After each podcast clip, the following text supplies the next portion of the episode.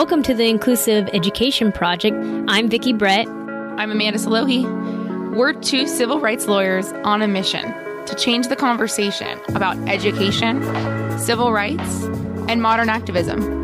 Each week, we're going to explore new topics which are going to educate and empower others and give them a platform to enact change in education and level the playing field.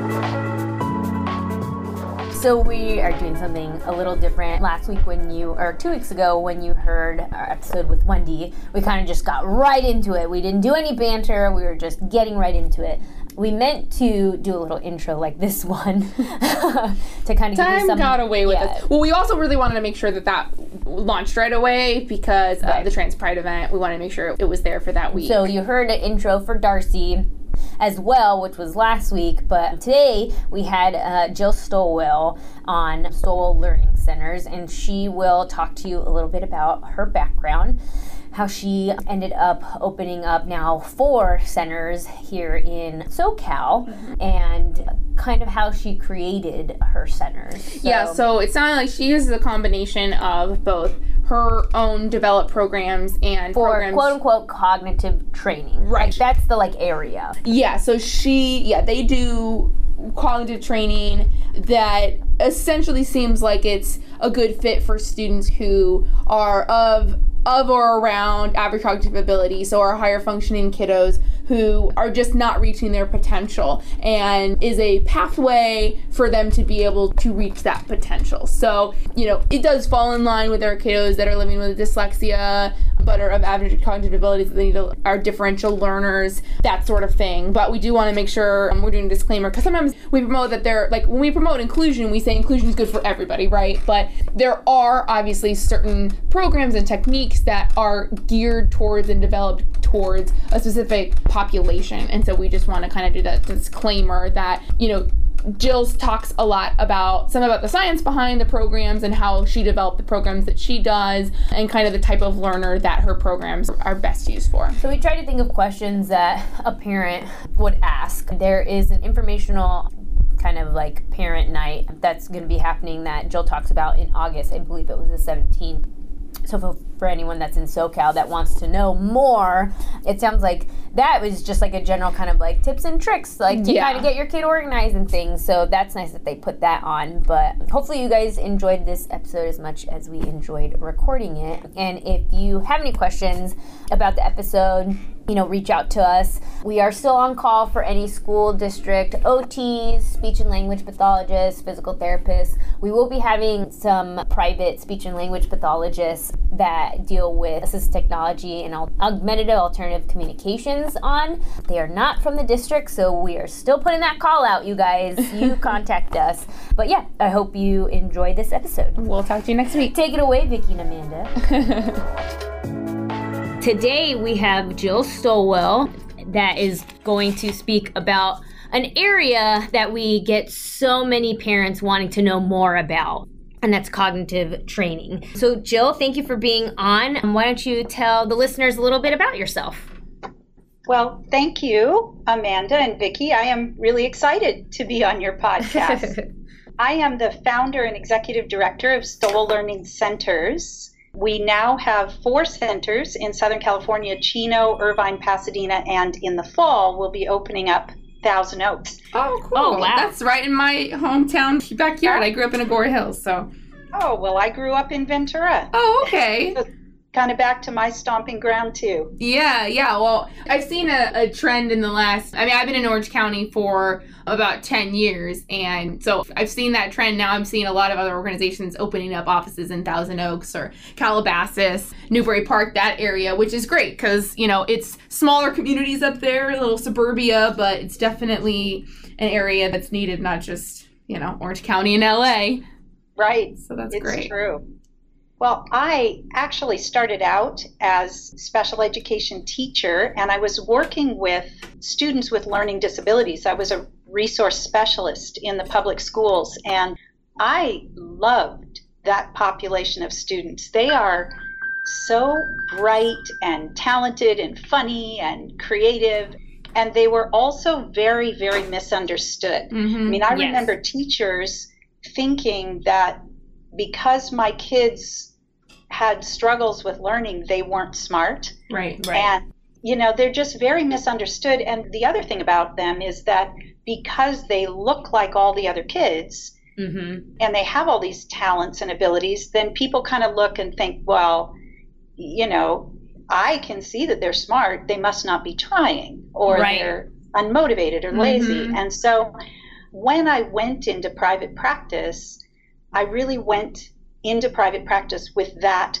target population, learning disabilities, which now we tend to call learning differences, Mhm. and dyslexia, because I just loved that population of kids and there was not very much out there for them. So at our centers, we help struggling students, actually both children and adults, permanently improve or completely correct their learning and attention challenges, including dyslexia, auditory processing disorders, and diagnosed or undiagnosed learning differences. Let me give you a quick example. Yeah. Derek came to us when he was nine. He was this really, really smart, really cool, charismatic kid Mm-hmm. but he couldn't read at all. And he was in special education, and his annual goal for reading on his IEP was to learn 10 survival words. So Wow. I looked at that and I thought, well, nobody thinks this boy is ever going to read. Mm-hmm. Well, it turned out that he was profoundly dyslexic, but like a lot of dyslexic students, he was also really, really bright and creative. And we ended up working with him to develop the underlying auditory and visual processing skills that were so weak that he couldn't learn phonics, he couldn't really look at the page without it feeling like it was moving around.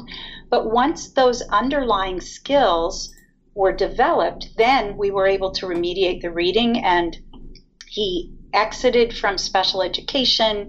He, you know, was in advanced placement classes in high school and and the last I heard from him, he was a very successful theater major in Wow. college. Oh my gosh.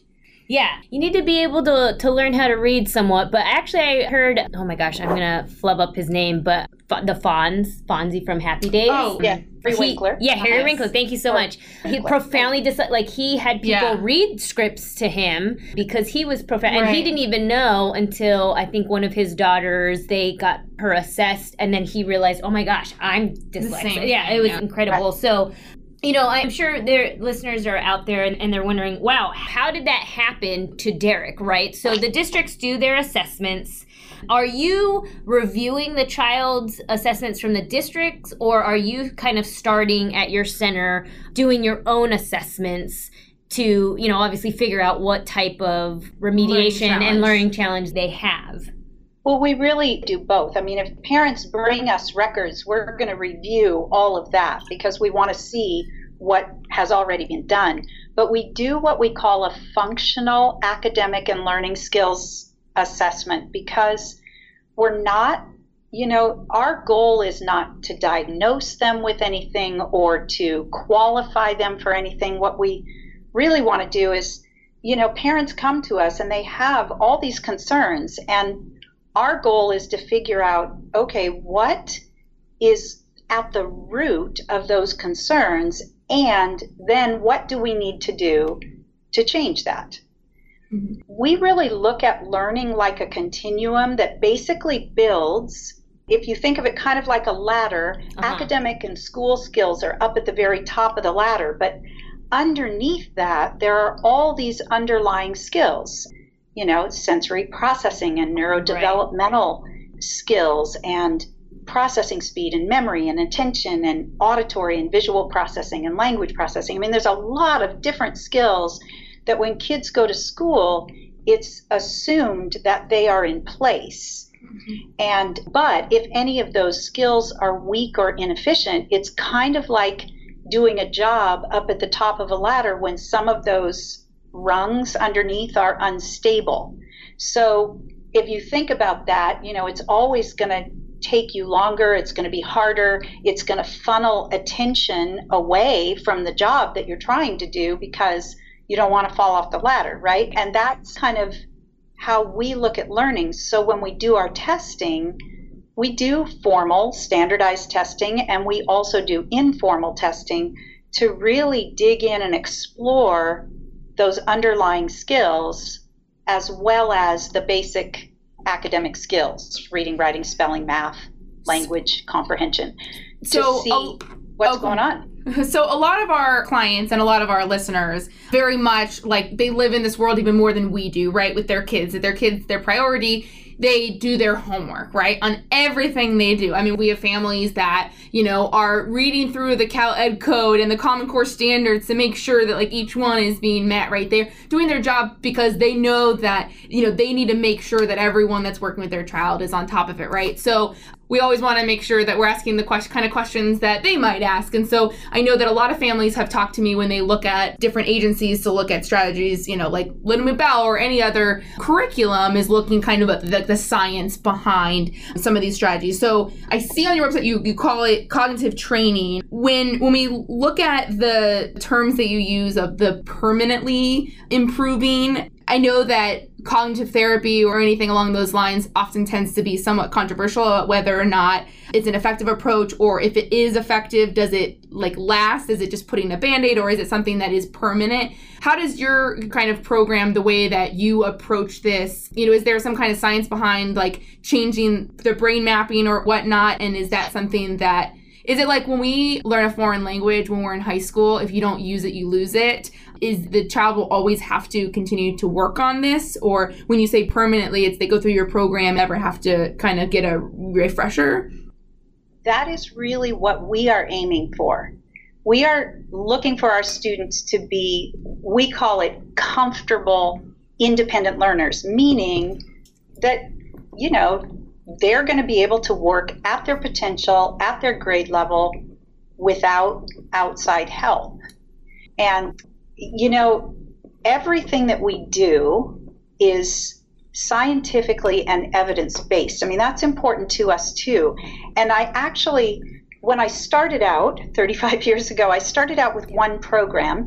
And by the time I got to my third student, that program was not a fit. And so I had to go out and find who was doing the research in that area that that student needed. And it kind of started me on a journey that has lasted all these years. I mean, it's really been our students that have shown us what we need to learn. And so over the last 35 years, I have had the privilege to study with experts all over the world who were doing the research in their niche on okay. the brain, on mm-hmm. memory, diet, attention, all different aspects of learning.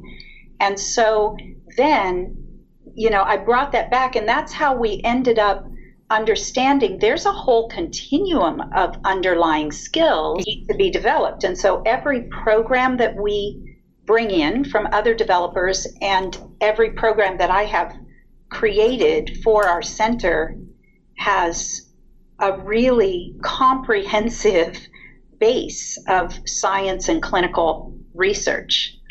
But what and the neuroplasticity research, which actually, you know, was started in the 80s, has had a huge impact because it says that the brain with intensive and targeted training can literally rewire. And if you think about if you take just reading, for example, and it, this applies to, you know, almost Several anything. Things, yeah. But if you take reading, you know, you've got visual processing involved. You've got mm-hmm. to be mm-hmm. able to process sounds. That's a different part of the brain. You've got to be able to formulate those sounds. So the motor planning part of it and you know you've got to be able to understand i mean the language part. There are so many different parts of the brain that are actively working when a good reader is reading. These different parts of the brain are lighting up and there are neural pathways between them. And if you know any of those pieces or pathways are just kind of spotty or they're not really they're kind of working around it somehow you know dyslexic learners you know their brain kind of is wired differently and But what we know from that neuroplasticity research is that with training, the brain really can develop new and more effective neural pathways. I mean, it's really a phenomenal thing. And so it's validated for us what we actually believed to be happening long before the research was even out there. So it sounds like it's a mix, right? You're taking, but I, I wanted to clarify are you taking other people's research and then kind of doing your own program or are there programs out there backed by that research that you're able to kind of you know purchase and then like use you know what i'm saying yeah yeah okay. i do okay really good. both okay so there are programs that other developers have created that we actually are certified and licensed to use and then there are also programs where i've taken you know I've compiled all this different research and put it together. One of the programs that I created is called Auditory Stimulation and Training. Okay. And then it has an emphasis on reading and spelling. Or we have another one with an emphasis in comprehension. Well, what that is doing is taking, you know, the research on auditory processing. You know, if we don't develop the auditory processing, then the learner is not going to be able to process the sounds inside of the language well enough. And then taking the research on phonemic awareness and on reading fluency, on the visual aspects of reading, and it's just all been put together into a comprehensive program that's kind of hitting all those different aspects. On average, how long is a student with you or working through these programs? Most of our students are coming an hour to an hour and a half, three times a week, for somewhere between 9 and 24 months. And I know that's a really huge range, but we see students ages 4 through adult, and we see all different degrees of number and degrees of severity. Well, some of students have to go through maybe only one of your programs, whereas another student might have to go through four of your programs. Right, like right. Because our goal is for them to be the most comfortable, independent, confident learner they can be. Have you guys done any of your own research, kind of looking at the students who have gone through, like years later, how effective?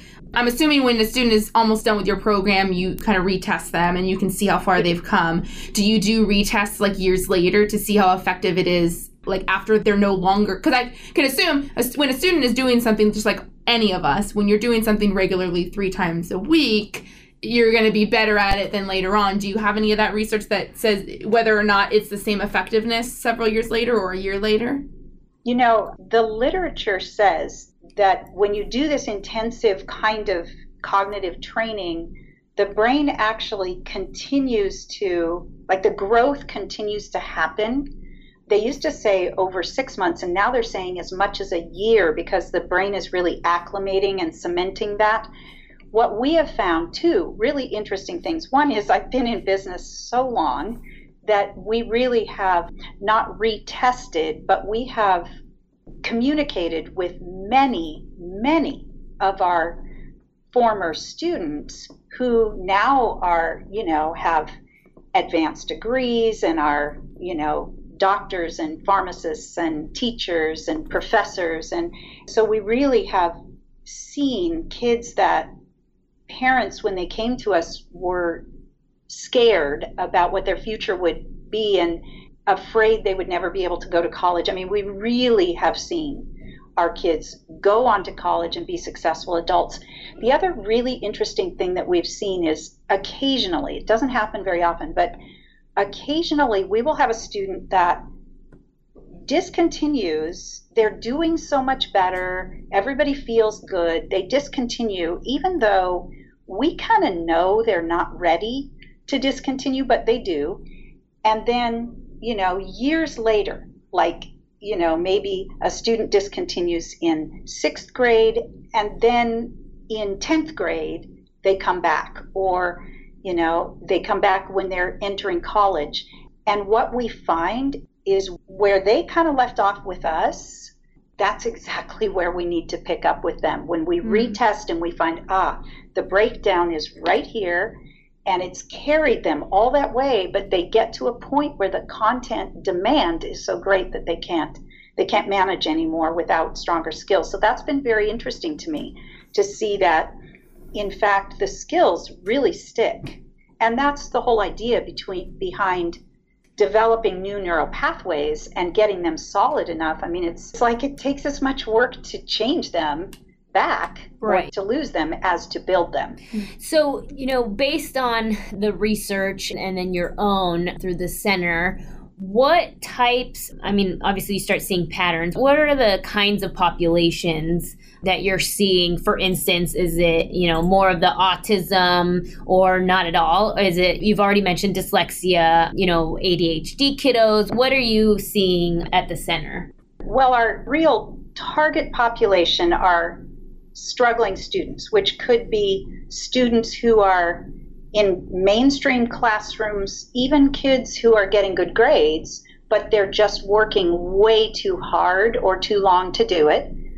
And then students who have specific learning disability, which the term learning disability means that they have average to above average intelligence but are struggling in a particular area academically. And there's a pretty wide discrepancy there between their potential and how they're able to function in that. Sure. Dyslexia, auditory processing. We do a tremendous amount of work with auditory processing.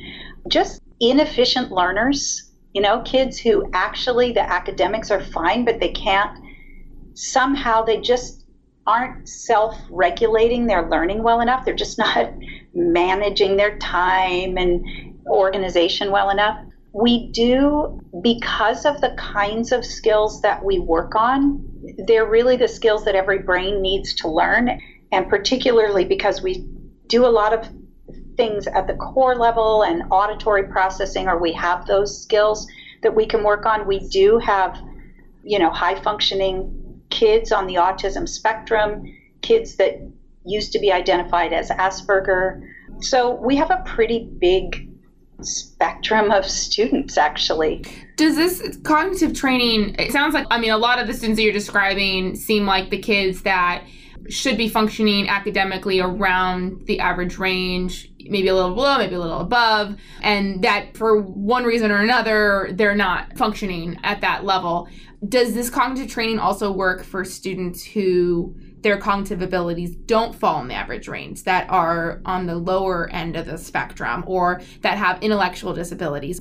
You know, it does work for that population of students that you might consider slow learners, so intellectual disability, but you always have to determine is this going to be the best use of their time and money? We have students, certainly, who have the diagnosis of intellectual disability, and I would call them slower learners. Their learning pattern is different. My brother in law has Down syndrome. He is a very functional, happy, well traveled adult, but he is intellectually very low functioning. So he has been in programs that are really, really appropriate for him. And I look and I think, could we help him? Yeah, probably. But would that be the best use of his time and money? Probably not, because he needs, you know, the goal for him is not to really increase academic skills and school success. It's, you know, more functional things. And he can get that somewhere else better than what we do. So, yes, what we do works for those, if you want to say, higher level the, the uh, average cognitive, yeah. right, right. Is there some science behind the neuroplasticity that you were mentioning that kind of demonstrates that it just wouldn't have the same return on investment for some of those learners? Or is this something that you've just found um, from experience? You know, the thing is that one of the things that we are born with is an innate intelligence. And I think it's really hard to judge exactly what that is because with our population, our target population of students, they may have real strengths and real weaknesses. And when you just put that together into a composite score, they may come out with a really average IQ, where in fact, if you developed some of those underlying skills, they would actually show much brighter than that. But when you have a student with a true intellectual disability where all of their skills are very low, you can impact that to some degree. And one of the programs, the cognitive training programs that we use, and their research has shown that, you know, for students with IQ below 90, they were showing as much as a 28 point difference in IQ after doing cognitive training. That is profound. Yeah. But you do also have to take innate intelligence into the mix. And so, truly, our students, they may not be able to perform very well in certain things, but our kids are really quite bright. And I would venture to say that most of our students, probably intellectually, are in the top 25% in their class. They just don't always look it because of their struggles, reading or math or comprehension or whatever it is. And so, once we get at the root of that, you know, they're able to blossom and show that. So it's really focusing on those, you say, the underlying skills. And so yeah. when, for instance, a kiddo comes to you and they're struggling in reading, it's not just you coming to like you as a parent bringing your child and they're just getting tutoring right? They're not like learning right. phonics. It's more kind of activities. Like what is i know you have various programs but hopefully with that hypothetical that makes sense. Like uh, okay they're reading where they're dyslexic. And what is a type of program? You know what as a parent am i to expect? You know is there homework if you will? Or you know the training really needs to be done by people that you have trained at your center does that? I know that was a lot, but yeah. does that make well, sense? yeah, yeah, absolutely. So let's take kind of a classic dyslexic student. So this student, of course, you know, the outcome that we want ultimately is that they're going to be able to read and write and spell comfortably and independently and quickly enough to compete in class. But they've probably had a lot of extra reading tutoring or extra phonics, you know, and they're coming to us because it hasn't worked. And so when we look at the underlying skills, chances are that they have weak phonemic awareness, that they really cannot process the number, order, and identity of sounds inside of words. And so we can do phonics all day long, and they are not going to get it because the auditory processing is their auditory processing is not giving them the information they need to even hear it or think about it. So okay. we have to develop that, and we do that through sound therapy, which stimulates the auditory system to take in a full range of sound frequencies. And most of our students do their sound therapy. They're listening at home, it's passive, so they just have to get the headphones on every day. And then in session, we do active auditory training. So we're really training the brain to process to actively process the language and the sounds. And so we do active auditory training that's generally on a microphone with headphones or on working with Forbrain or what we call enhanced lateralization. A lot of dyslexic students kind of tend to read on the right side of the brain, meaning that the language brain is the left side. And so if they're trying to do that function on the right side because they often are, you know, more conceptual thinkers, that's just not going to work because the right side of the brain doesn't generally process language. So, with one of our techniques, we actually are, you know, kind of feeding the language into the left brain through the right ear and not feeding it into the right side. You know, so we're sort of mm-hmm. retraining how they process that information. It's incredible. The brain is just, I mean, we still know so little about it. Yeah. I mean, there's a lot of research out there and there's different ways that people are doing it. And, you know, for us, you know, we're special education attorneys, right? We see the gambit of different trainings and programs that parents try. And, you know, they always ask us, like, oh, what, you know, and it's so difficult because we just, yeah. we don't have that background, you know? That's why we have people like you to come on and and yeah. talk to us about it. so I'm sure there are going to be people who are wanting to get more information about Stillwell and, and not just Stillwell, but like the science behind, you know, everything that you've been talking about. So what's the best way for them to learn more or get a hold of you? They can go to our website, stowellcenter.com. It's kind of spelled like stowellcenter.com. And they can then find the center nearest them. We have a free parent information night in Okay. all of our centers every other week so they can find the date and the location that's going to work best for them. They can also call and ask for a free phone consultation and they can, you know, get all of that information from our website stowellcenter.com. Perfect. Well, we'll add that into the show notes for them to take a look and we'll post that on social media as well. But thank you so much for coming on the pod and giving us all that information. Oh, you are so welcome. It was really fun talking to you. You know, we have a back to school event for parents Okay. on August 17th. It's Okay. at all four centers and it's free. And we have this, what we think is an amazing parent planner. And we're going to take them through all kinds of tips and strategies and things that they can do to get going in the school year and then really be able to help their child throughout the year. So it's free. Any parent is invited, and so I would love for people to know about that too. That's August 7th. Great. That's, August that's 17th. wonderful. Yeah, that's great. We'll have people take a look at your website and get that information out there. Thank you so much again for coming on, and uh, we'll hope to talk to you soon. Yeah, we'll talk to you guys later. Bye. All right. Thank you. Bye bye. Música